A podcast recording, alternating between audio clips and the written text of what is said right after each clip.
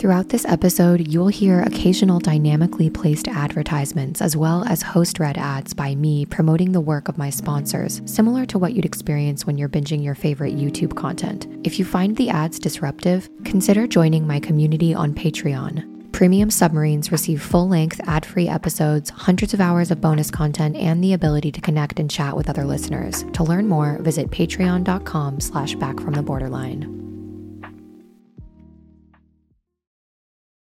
People who identify with BPD symptomology are often described as having no emotional skin. As human beings, our skin protects us. Without our skin, we'd be much more likely to contract diseases. Our skin is our first line of defense. For people with BPD, this idea of having no emotional skin means that we lack a buffer for intense emotions. This leaves us feeling raw and extremely sensitive to everything around us and within us. Something that other people might deem no big deal can completely throw us off kilter. It's like we're one big open wound. Everything hurts just that much more. Imagine how much the tiniest bump would hurt you if you had no skin. For people who identify with BPD, when something that someone else might perceive as a little sad happens, we're more likely to slip into what to us feels like an all consuming depression. When we experience what others may feel as a minor inconvenience, we might feel overwhelmed by anxiety filled terror. A tiny mistake that another person might get over in a matter of minutes could mean days of cringe spiraling and self loathing for a person who identifies with BPD. On today's episode, you're going to learn all about big BPD emotions.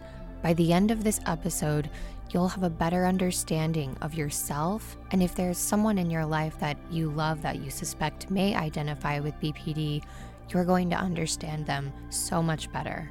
As someone who relates to BPD symptomology myself and has been through rock bottom moments with the symptoms of this disorder, I can tell you that better understanding myself and the concepts that we are going to go over today have meant that I no longer experience many of these symptoms to the severity that I used to. This podcast doesn't sell a magic cure. We don't talk about cure or remission or recovered on this podcast, but what we do talk about is self awareness and empowerment. And the better you understand the way that your biotemperament works, the way that you react to and experience emotions, the better your experience of life will be. You'll no longer feel like you're completely out of control and that your feelings and your reactions to them destroy and run your life. So, if you're interested in learning about this, stick through to the end of the episode and you will be so empowered, so much better informed to help yourself or someone you love. Let's get into it. All this focus, focus is supposed to be scientific. Welcome to Back from the Borderline, the podcast that helps anyone who identifies with symptoms of BPD overcome their biggest obstacle, themselves.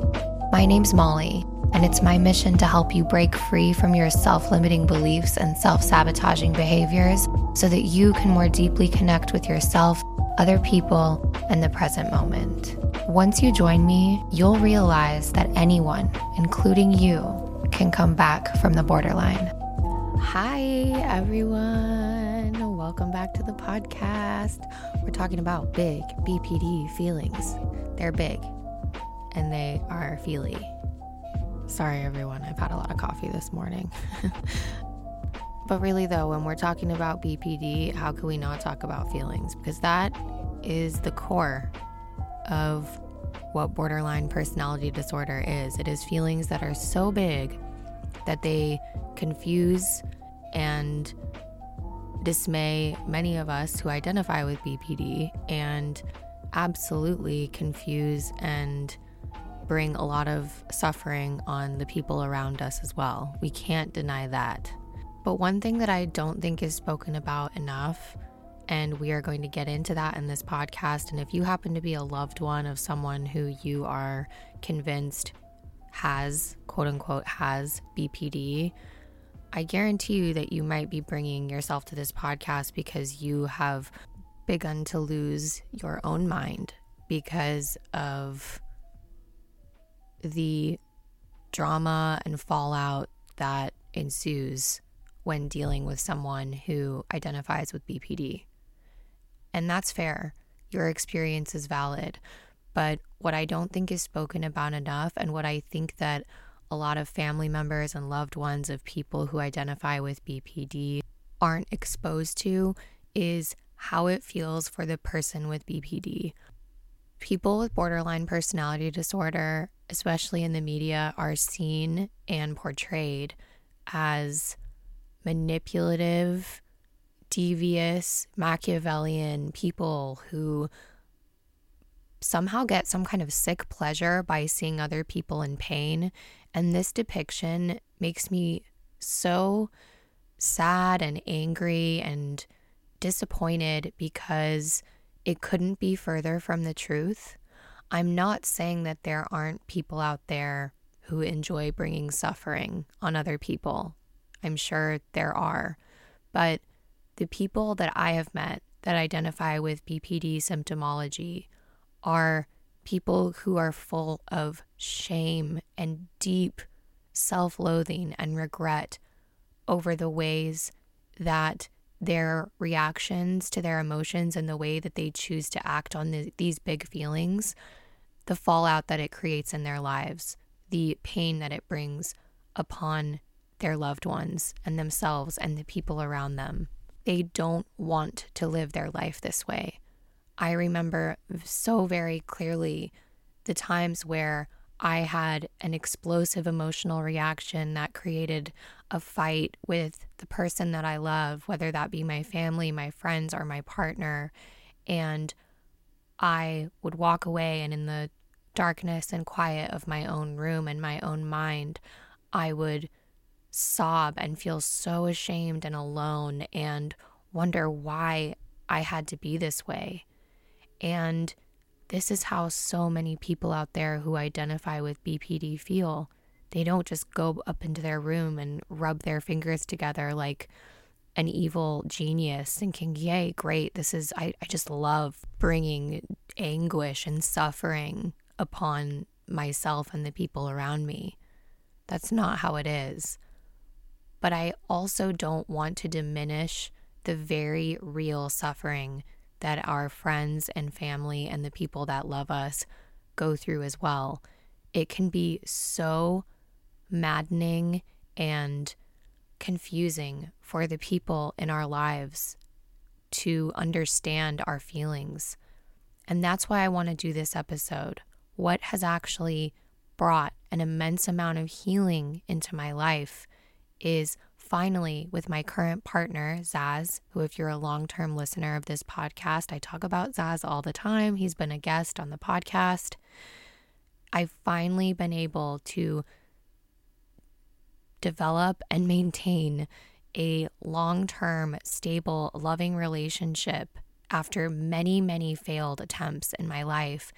And it is all because of the things I'm going to share with you today. It is because I asked Zaz to sit down and learn about BPD, but I took the reins. Zaz came to me and in a very brave way a couple of years ago told me that he felt emotionally abused by me. And old Molly would have freaked out and it would have turned into a horrible interaction. But instead, something within me asked me to pause and asked me to check in with myself and say, Is this true? Could I be being emotionally abusive? And when I really looked at myself, I thought my behavior was something that needed to change.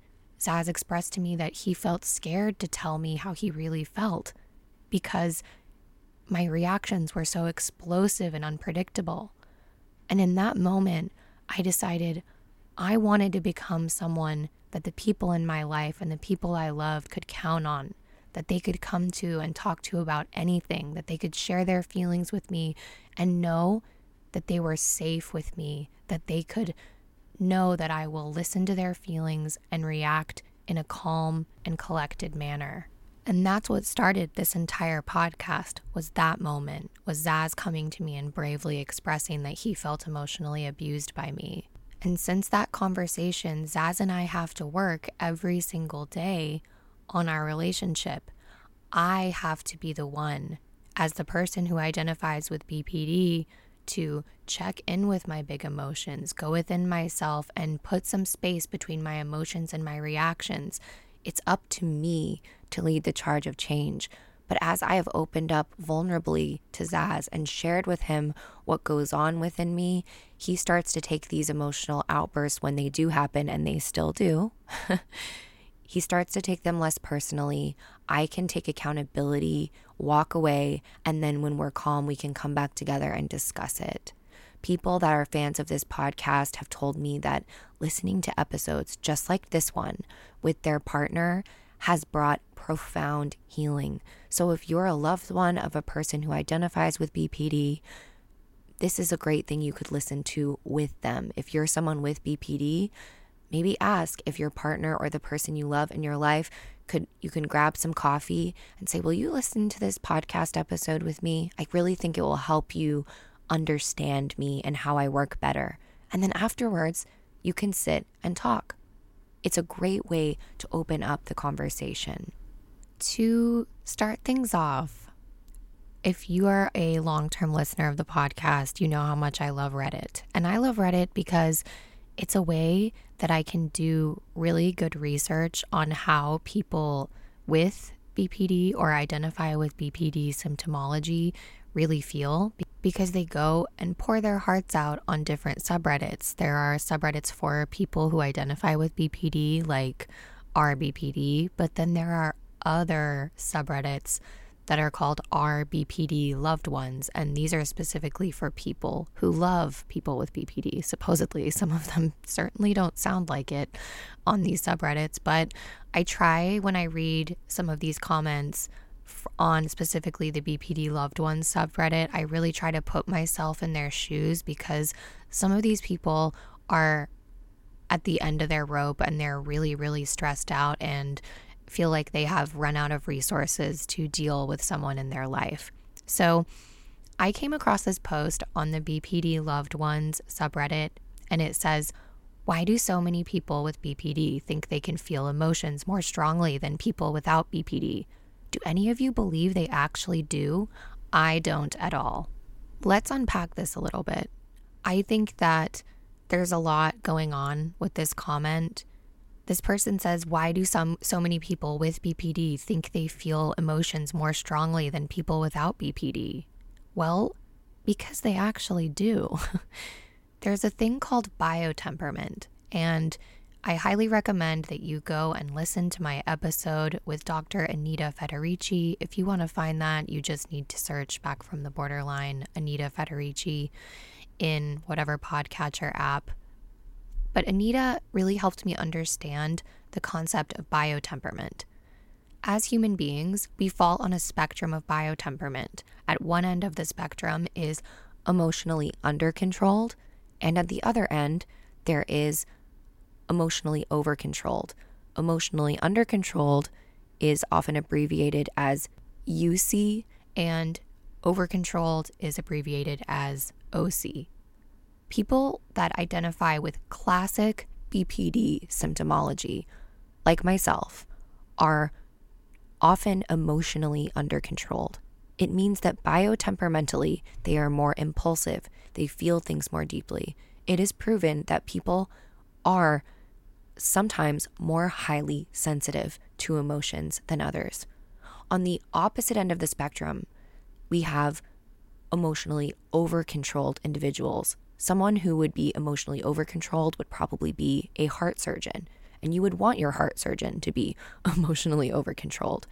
But on this other end of the spectrum, when you have too much self control, it can become maladaptive. In other words, it can really start to harm your life.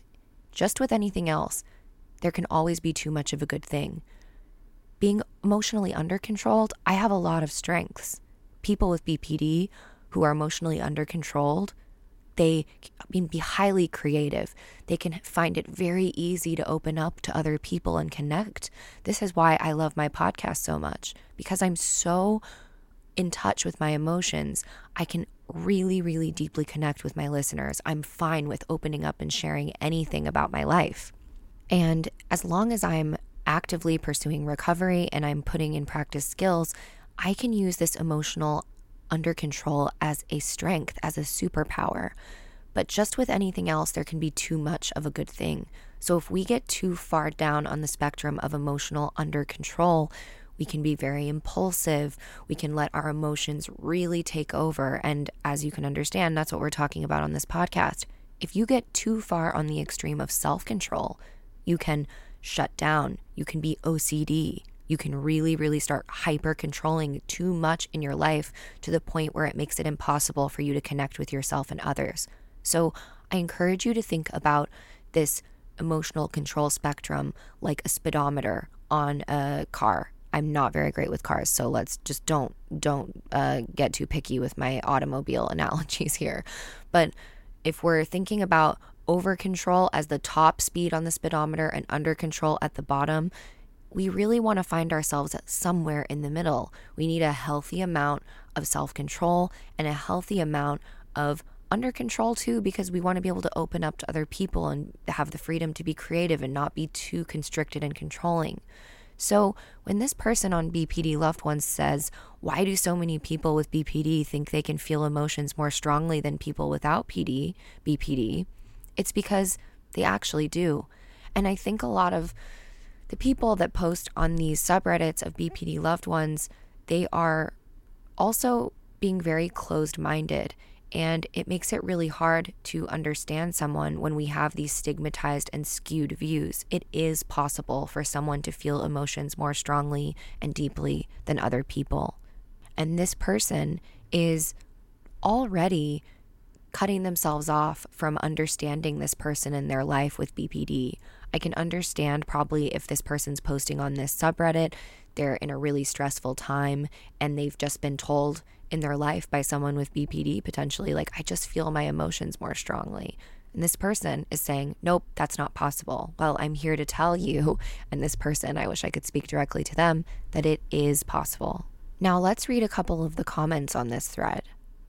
Someone commented back to this poster and said, I don't think they feel them more, and they being people with BPD, but they react to them more and express them more.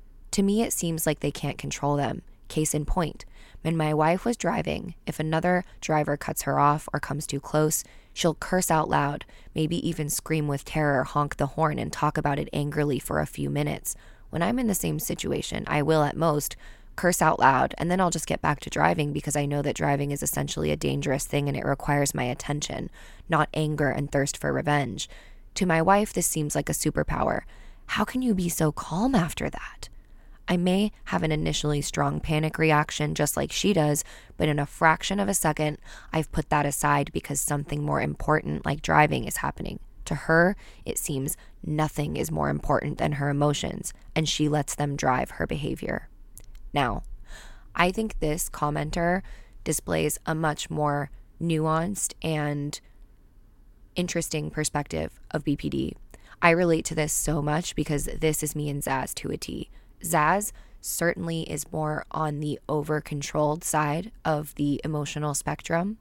Zaz takes a lot longer to open up to people and he's not maladaptively over controlled. Like he doesn't have fully fledged fully fledged OCD but Zaz has expressed in the past that he can slip into unhealthy forms of over control. He has had disordered eating in the past, he has had um, OCD type behaviors, but he's in a really healthy space. And Zaz is very calm in situations. I think that I can count on three fingers on one hand how many times I've seen Zaz lose his cool. And I think all of those times has been when me and him are in an argument and I'm kind of pushing and pushing and pushing and pushing him. And I think people with BPD, I'm going to drop a Mean Girls reference right now. So I'm really hoping you guys will appreciate this out there. Tina Fey in Mean Girls says, I'm a pusher. I'm a pusher, Cady. I'm a pusher. People with BPD, we're a pusher. We will often push, push, push the buttons. And I, in my life, have been able to get some really explosive, angry reactions out of even some of the most calm, cool, and collected people. It's not something at all that I'm proud of, but going back to our reference here, Zaz is someone who absolutely can get annoyed by something, but he doesn't display it. He doesn't let it overtake what he's trying to do. And I love what this commenter is describing of saying driving is a dangerous task. We have to focus on driving. Zaz can immediately feel his emotional response to something and want to be pissed off but go, "Nope, driving is the most important thing right now. What's my what is my desired outcome?" And this is what I want to talk about in this episode with people with BPD for me, I relate to the this man's ex-wife where if I'm in a car, I will often really let my emotions get so out of control that I'll forget the the project or or item or task at hand.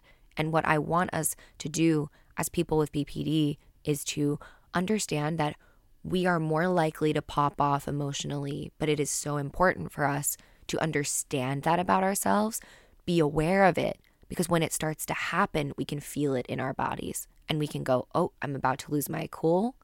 I'm going to try right now my desired outcome in this situation. This example with this man, my desired outcome is driving. This is a dangerous task. I need to focus on this now. I acknowledge that my emotions are dysregulated. I got to get back to the task.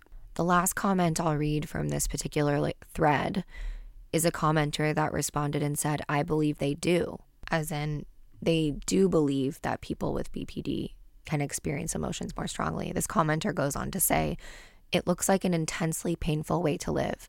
I just don't believe it's an excuse for abusing others, and I also believe it's highly self centered and narcissistic in nature.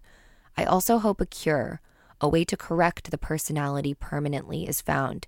Yet I wonder how many aren't willing to give up the highs and the victim complex who say there's nothing wrong with them, they're just not neurotypical and will shun any long term effective treatment. Deep sigh. So, this comment started out really great and I was rooting for them, but let's unpack what they're saying. So, they start by saying, I believe they do experience emotions more strongly. It looks like an intensely painful way to live. That's where this comment, that's where the, the accuracy of this comment ends. It is an intensely painful way to live. And we do experience feelings more strongly. Now, they go on to say, I just don't believe it's an excuse for abusing others. I agree with this.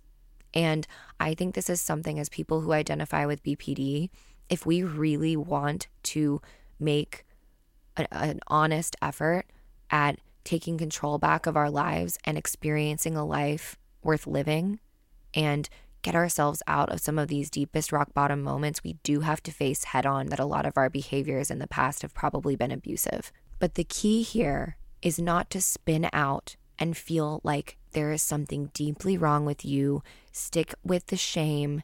If I just constantly went back and back and back in my life at all of the things that I'd done wrong, we can't proceed, we can't move forward. So it's up to the loved ones of people with BPD to be willing to put the past in the past and not keep bringing up things that they've done to re shame and re stigmatize them. But it's also up to the person with BPD to really own and acknowledge and apologize in depth and honestly from the bottom of their hearts for the way that they've made the people in their lives feel and take accountability and really walk the walk and show moving forward that you are going to try to become more self aware and get a handle on these things. So, this commenter said, I believe it's highly self centered and narcissistic in nature. I do agree to a certain extent that it is highly self centered. I've talked in the past on this podcast about how before I was self aware, before I started this journey of sharing my life in this podcast, I lived my life like it was the Molly show. And I didn't do this on purpose. It's just I felt so focused on my own experience and my own emotions and how everything was against me. I felt like the world was against me that I couldn't zoom out and see a higher perspective. So I do think it's also important that as people who identify with BPD, we really recognize how self centered we've been in the past but not shame ourselves for it. Being self centered and feeling like we are the main character of the entire world is something so many people do, not just people with BPD. And most people never escape that way of thinking. I was on the right track to not feel that way. One of the hardest things that Zaz said to me in my recovery was Molly, I love you so much. And if you keep down this path, you're going to become a bitter, angry old woman who's complaining about the same things. Do you want that to be your future? Do you want to be that bitter person who's just complaining and complaining? And I was like, oh, no, I do not want that to be my reality. We need people in our lives to give us the tough love. And that's what this podcast is here to do for you, person who identifies with BPD. I'm here to give you the tough love. So, this person goes on to say in this comment, I hope a cure, a way to correct the personality, is permanently found. What in the world? Let's unpack that. There is no way to cure BPD because, in order to cure something, it needs to be a scientifically proven disease, something that you could go to the doctor and get a blood test and say, eh, yes, you have it. No. We can't look at psychological suffering or emotional distress or mental anguish in the form of this medicalized cure model. This person says they they hope that there's a way to correct the personality permanently. What does that even mean? What does a corrected personality look like? That's subjective. This person seems to wish that they could change a person in the way that they want them to be changed. That's not how we move in relation to other people. There is no cure. There is no way to correct a personality because that insinuates that personalities can be incorrect or disordered. And that's just not true. But what is true and what can happen is that we can become too far on the speedometer of under controlled or too far on the other extreme of over controlled. And we want to bring ourselves somewhere closer to the middle. There is no way to correct someone's personality. If you're listening to this and you see comments like this, these are people that are commenting that don't have an understanding. They don't have a nuanced understanding of mental health. And we have to give them a little bit of compassion too and not let these comments get to us because there is so much bad information out there when it comes to personality and mental health. And some of it comes directly from the top. So just understand that you need to know that stuff like this, a cure or correcting your personality, you don't need to do that. You just need to become more self aware. So this person goes on to say, Yet I wonder how many people with BPD just aren't willing to give up the highs and the victim complex who say there's nothing wrong with them. They're just not neurotypical and they will shun any long term effective treatment. I see this type of discourse so often online and it's really disappointing to me.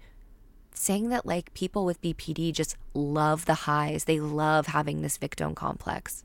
It's not true at all. It's a really painful way to live. And but I want to address a couple of things here that I think are correct to a certain extent is that people with BPD have a bit of a victim complex, for sure. I will say that's true.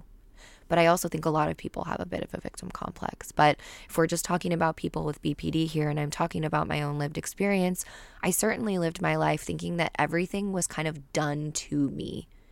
And as people who identify with BPD, the more that we can kind of start zooming out, as I described before, and re- realize that people aren't doing things to us because of us. People are just out there living this messy life the best way that they can. Our partners aren't reacting to things to personally hurt us. Our bosses at work aren't doing this because they have a personal vendetta against us. It's just because people are doing the best with what they have. And if you can learn how to give people the benefit of the doubt more, give people the compassion that you wish that you received from them, as someone who identifies with BPD, your life is going to be a lot smoother. The last thing that I want to touch on from this person's comment is that they mention that people with BPD are saying like, "Well, I'm just not neurotypical." That is something that I do think that we do too often as people with BPD or identify with the symptomology. You see a lot, especially in the younger generation, is this word neurotypical. Like, I'm neurodivergent. I'm just not normal. And so, therefore, I need to have special privileges and excuses. And while that's true, there are neurodivergencies out there. I don't think that we should lean on this too heavily to excuse behavior that could be abusive and could lead people to be in pain. So, to understand big BPD emotions, we have to talk about something called emotional permanence. So, on our last episode, we talked about the idea of object permanence. And object permanence is a term used to describe a stage of childhood development where children develop the ability to recognize things that continue to exist after they go away. Think about a game of peekaboo with children, right? When you play peekaboo with a child, they're actually surprised every single time your face or the object you're playing with them reappears because to them, in that infantile stage of development, you actually stop existing when you're no longer visible. The child literally doesn't think that it's there anymore. And when it reappears, it actually feels like magic to them. Children at this age, they lack object permanence. So people with BPD often experience the emotional equivalent of this, which is called emotional permanence. And I can only ever describe my experience with this symptom, but other people who identify with BPD that I've talked to share similar experiences. I found this post on Tumblr and it really describes emotional permanence really well. This person's Tumblr is called Rainbow Attack. And they say, here's a thought exercise for non borderline people. Think about someone you love who loves you back who isn't with you right now. Think about how they feel about you. Think about how nice and safe it feels to know that you're loved. I bet you probably have a warm, glowy feeling when you think about that. That must be nice. I wouldn't know. I have a general understanding of what this is like because I read a lot and others have described it to me. It feels really, really lovely. I envy people that experience it. When I try to think about how other people feel about me when they're not actively right there telling me how they feel about me, I tend to draw a blank. I literally can't experience that emotional recall. It stopped existing in a substantial, intractable way. It's not real to me. It turns to static or maybe ashes, like when something is burned up but the shape of it is left in ash. But at the moment you touch it, it just blows away in the wind. There was clearly something there. I know what it was, but I can't interact with it. It's like having a folder on your computer labeled other people's feelings for me. I can see that there's a folder there. I know what should be in that folder. When I go to click on that folder, there are files in it for all my relationships. I can see the files are there. I can see that they exist. But for me, when I go to open the file, it's been corrupted. It's gibberish. It's just strings of numbers and letters. I can't read it. I know there should be something in there. I know what the contents should be, but when that person is there, it's almost like they have the ability to unscramble the file or to restore it, I guess. I can read it, I can feel it, and it feels real to me. I can open it, interact with it. But when they leave, like literally, when they're not right there with me, the file goes back to gibberish. This means that when I'm with someone, I get to experience an understanding and belief that the other person loves me and likes me and wants to be with me. Those things feel real. But when the other person isn't there, I lose my ability to understand that as real. I can try to convince myself that it's real. They just told me they love me or like me one hour ago. Feelings don't change that quickly, I might say to myself. But in response, my brain just fires back with that internet dial up noise and error messages, or maybe with a sounds fake blocked meme. I might take a few days or a day or an hour, but eventually my ability to conceive of other people's positive feelings for me disappears completely it just drains away. I don't get to hold on to it. Another metaphor I use sometimes is that it's like having items in a video game that you can't currently equip. Like it's in your inventory, but for whatever reason, it just kind of gets grayed out and you can't even select it. And everyone's like, why don't you just use your battle axe? I gave you that battle axe so you could use it for this. And I'm just like, uh, I can't use it. I just can't. Like, I can't even get to it. I try to touch it and it's not there. And then they get mad because they think that I don't like their axe, or that I am ignoring their axe, or that I'm being willful and stubborn and just choosing to not use their axe. But I literally can't equip your axe of friendship, love, my dude. My brain stats are too low, and I just can't equip it unless you're here. And then when they are there, I can finally equip it. And they're like, see, you can use that axe. I knew it. Why do you lie so much and make such a big deal out of everything? I love this example so much because we all know if you're a long term uh, listener of the podcast that I love me some nerdy stuff. And this person sounds like such a nerd, and I love nerds. I myself am a nerd. I love researching. I'm a big video game person. So I love this nerdy explanation of emotional permanence. And it is so accurate. You can feel it. People with BPD symptomology really struggle to know that people love us when they're gone, which is why so many of us send maybe long, huge paragraphs of text or freak out when we don't get a text back right away. It's a really freaky feeling to feel like you know someone loves you, but you still have this panic feeling and you need them to kind of tell you, you need them to show you. So often I get this feeling of if Zaz isn't around, like, do does he even love me anymore? Does he give me enough affection? It's this very panicky, clinging feeling.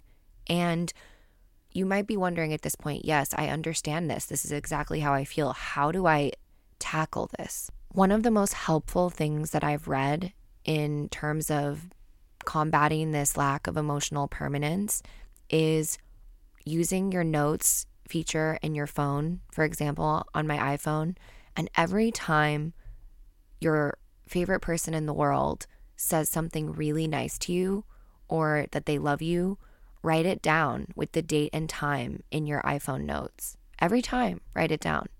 Write it down when they do something nice for you, say something beautiful to you. And when they're gone and you feel this panicky feeling and you want to text them, go back to that note and read all of those nice things. It is going to give you that warm, glowy feeling, just like they're right there. And then you can really make a decision.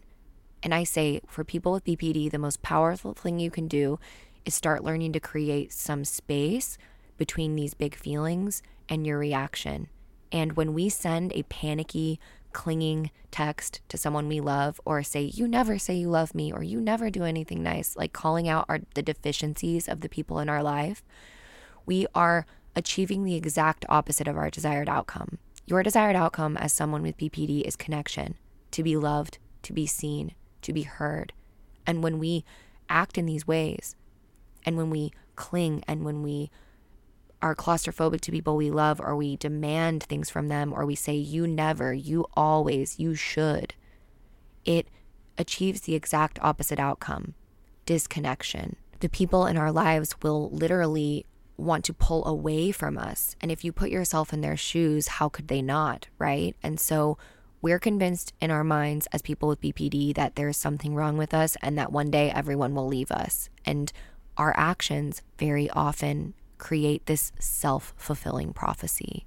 So, by creating these notes in your iPhone, you are going to make it more possible for you to jump in and self soothe yourself before you do something you will likely regret, which is something like sending a 20 paragraph long text about how your partner never responds to you or something like that. I'm just throwing it out there. That's definitely something that I would have done in the past. With tools like this, with learning to put some space between my big feelings and my reactions, I'm now more deeply connected to the people around me.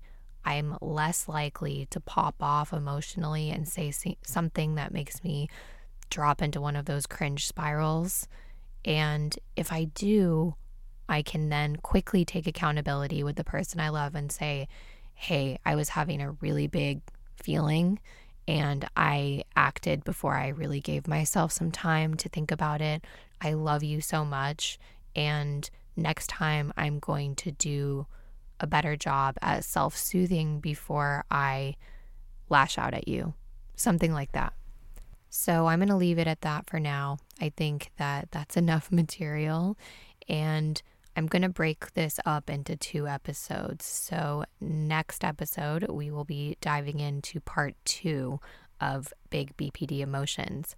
But for now, I'm going to wrap this one up with a listener question. And This week's question comes from Lydia. Hi, Molly. My name is Lydia. I am 22 years old and I'm calling from Dade City, Florida. Um, my question to you is I've been recently diagnosed with borderline personality disorder, um, and I've gotten a lot of help and resources from books, from your podcast, um, but I haven't found a lot of resources or tools about how lying becomes a big issue for us. Not malicious lying, but just easily things that we could be honest about, but just aren't for some reason. And I know I've looked up why we do it, but I don't know how to stop. And I haven't found a lot of resources on how to stop. So I'm not sure if you could give me any advice or anything like that, or have any resources you could offer. I really love your podcast, and I'm really hoping that you can maybe help answer this question for me. Thanks. Hi, Lydia. Thank you so much for this question. I am like pressing the hard relate button so much on this. My entire life, I struggled with lying a lot, and it was like compulsive lying. It started off when I was really little. I remember getting into trouble with lying a lot when I was young, and it would sometimes be small things. Like if my dad asked me, Did I brush my teeth? I would say, Yep, I did and then he would go feel my toothbrush and it would be dry and I would get in trouble for lying. And then as I got older, I started getting in trouble at school in elementary school for telling like these really intricate tales to people at school. Um, I remember convincing a childhood friend that I had a horse in my actual shed at my house, and I drug that lie on for so long that then it like caused a bunch of problems in my life. And then it got more problematic uh, a couple of times in elementary school. I remember lying that this boy was bullying me to my parents. And I weaved this really intricate tale. And then eventually I was caught out because my parents wanted to go to the school and meet with this kid's parents, and I eventually had to admit that I'd been making the whole thing up. Then, if I go further and further into my life, I certainly lied to partners. You know, I was emotionally unfaithful in quite a few of my relationships when I was in my most insecure and unself aware moments. And I'm saying all of this to you, Lydia, because I can relate. And I don't think that people that identify with BPD lie out of a malicious way. And I'm hearing that in your voice, right? You're admitting you know that this is a problem for you, but you can't stop, which means that it's like this compulsive need. And what helped me is really writing down like the things I'm lying about and trying to uncover what's underneath that. And for me, what was underneath my lying was wanting to be loved, wanting people to like me, wanting people to approve of me and not shun me or be mad at me. And so I would lie, but what I'm sure you understand is that, and your own life, and many of you that are listening, is the truth always seems to come out. And when you've lied, it's 10 mazillion, bazillion, quadrillion times worse when the truth comes out. So, you asked about what are some resources that you can use. Well, so many of us with BPD, I think we go out and be like, how to stop lying. and you'll find a lot of stuff, I'm sure, if you make that search. But what's been more helpful for me, as I mentioned before, is finding out what's underneath that. What's underneath it is a deep desire to be liked, is an addiction to approval and validation, and a desperate need to feel accepted. And what's often underneath that is a lack of love and acceptance for ourselves. And it's likely that you don't love or accept yourself very much if you're anything like me when I was in the really deep phases of lying a lot. I was convinced that who I was, just as I was, wasn't enough I felt like if I stated my needs or asserted myself, uh, that people would reject me. But this is just one of those paranoid things that we start thinking in our mind. It's likely that if you just start speaking your mind, speaking your truth, and saying the truth, that your life is going to be a lot more calm and peaceful. Lies build upon lies, build upon lies, and that leads to a really chaotic life.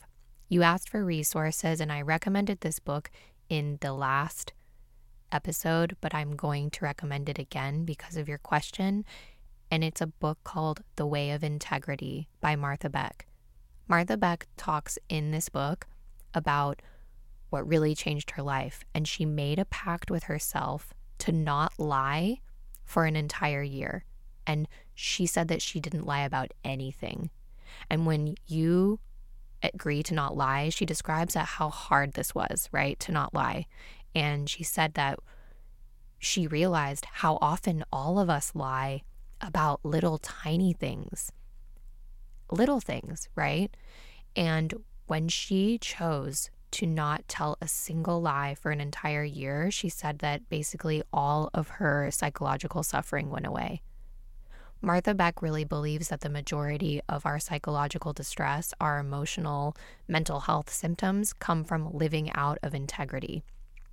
And I encourage you to get that book. I also did a whole episode on integrity and self inquiry that I'll link in the episode description. So I highly recommend that you listen to those episodes after this one if this is something that interests you, but also to read and buy Martha Beck's book and subscribe to her podcast. Her podcast is called The Gathering Pod. So that's my recommendation to you, Lydia, for the lying question. Really make a pact with yourself or a challenge to take the challenge that Martha Beck did, where you won't lie about a single thing for a certain period of time. Find out what's underneath your lie. Is it this addiction to approval and validation? Is it really coming from a place of wanting to be liked and loved? Because that's likely an indication that you need to really be giving yourself some of this love.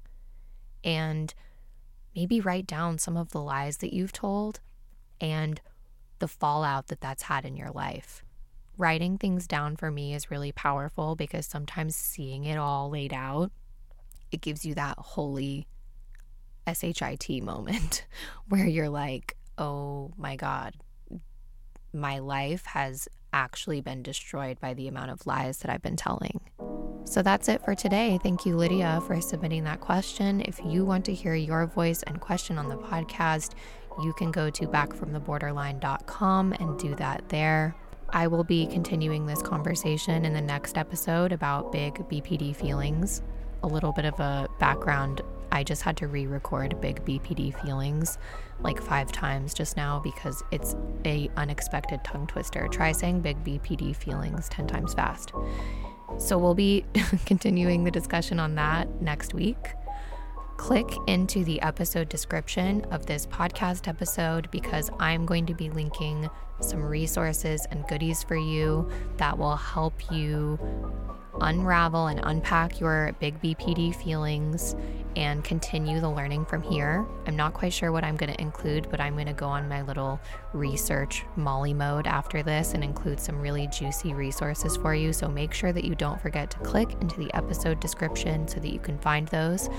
Also, something that I've learned that if you're listening on Google Podcasts, you won't be able to click into the links that I include in my episode descriptions. So if you find that you can't access those links, you just need to download a different podcasting app. And there are tons and tons and tons of different podcast apps out there. So just search for on Google podcatchers, podcast apps, and find a different podcast app and download it. And then you'll be able to access all of my goodies that way.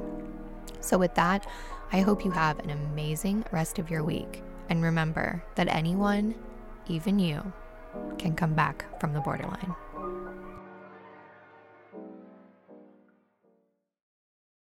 Thanks for tuning in to this episode of Back from the Borderline. If you'd like to receive my monthly written recovery musings via Substack directly to your inbox, send me a voicemail, join the Patreon community, or check out my Amazon book list recommendations, visit backfromtheborderline.com and click to access my link tree.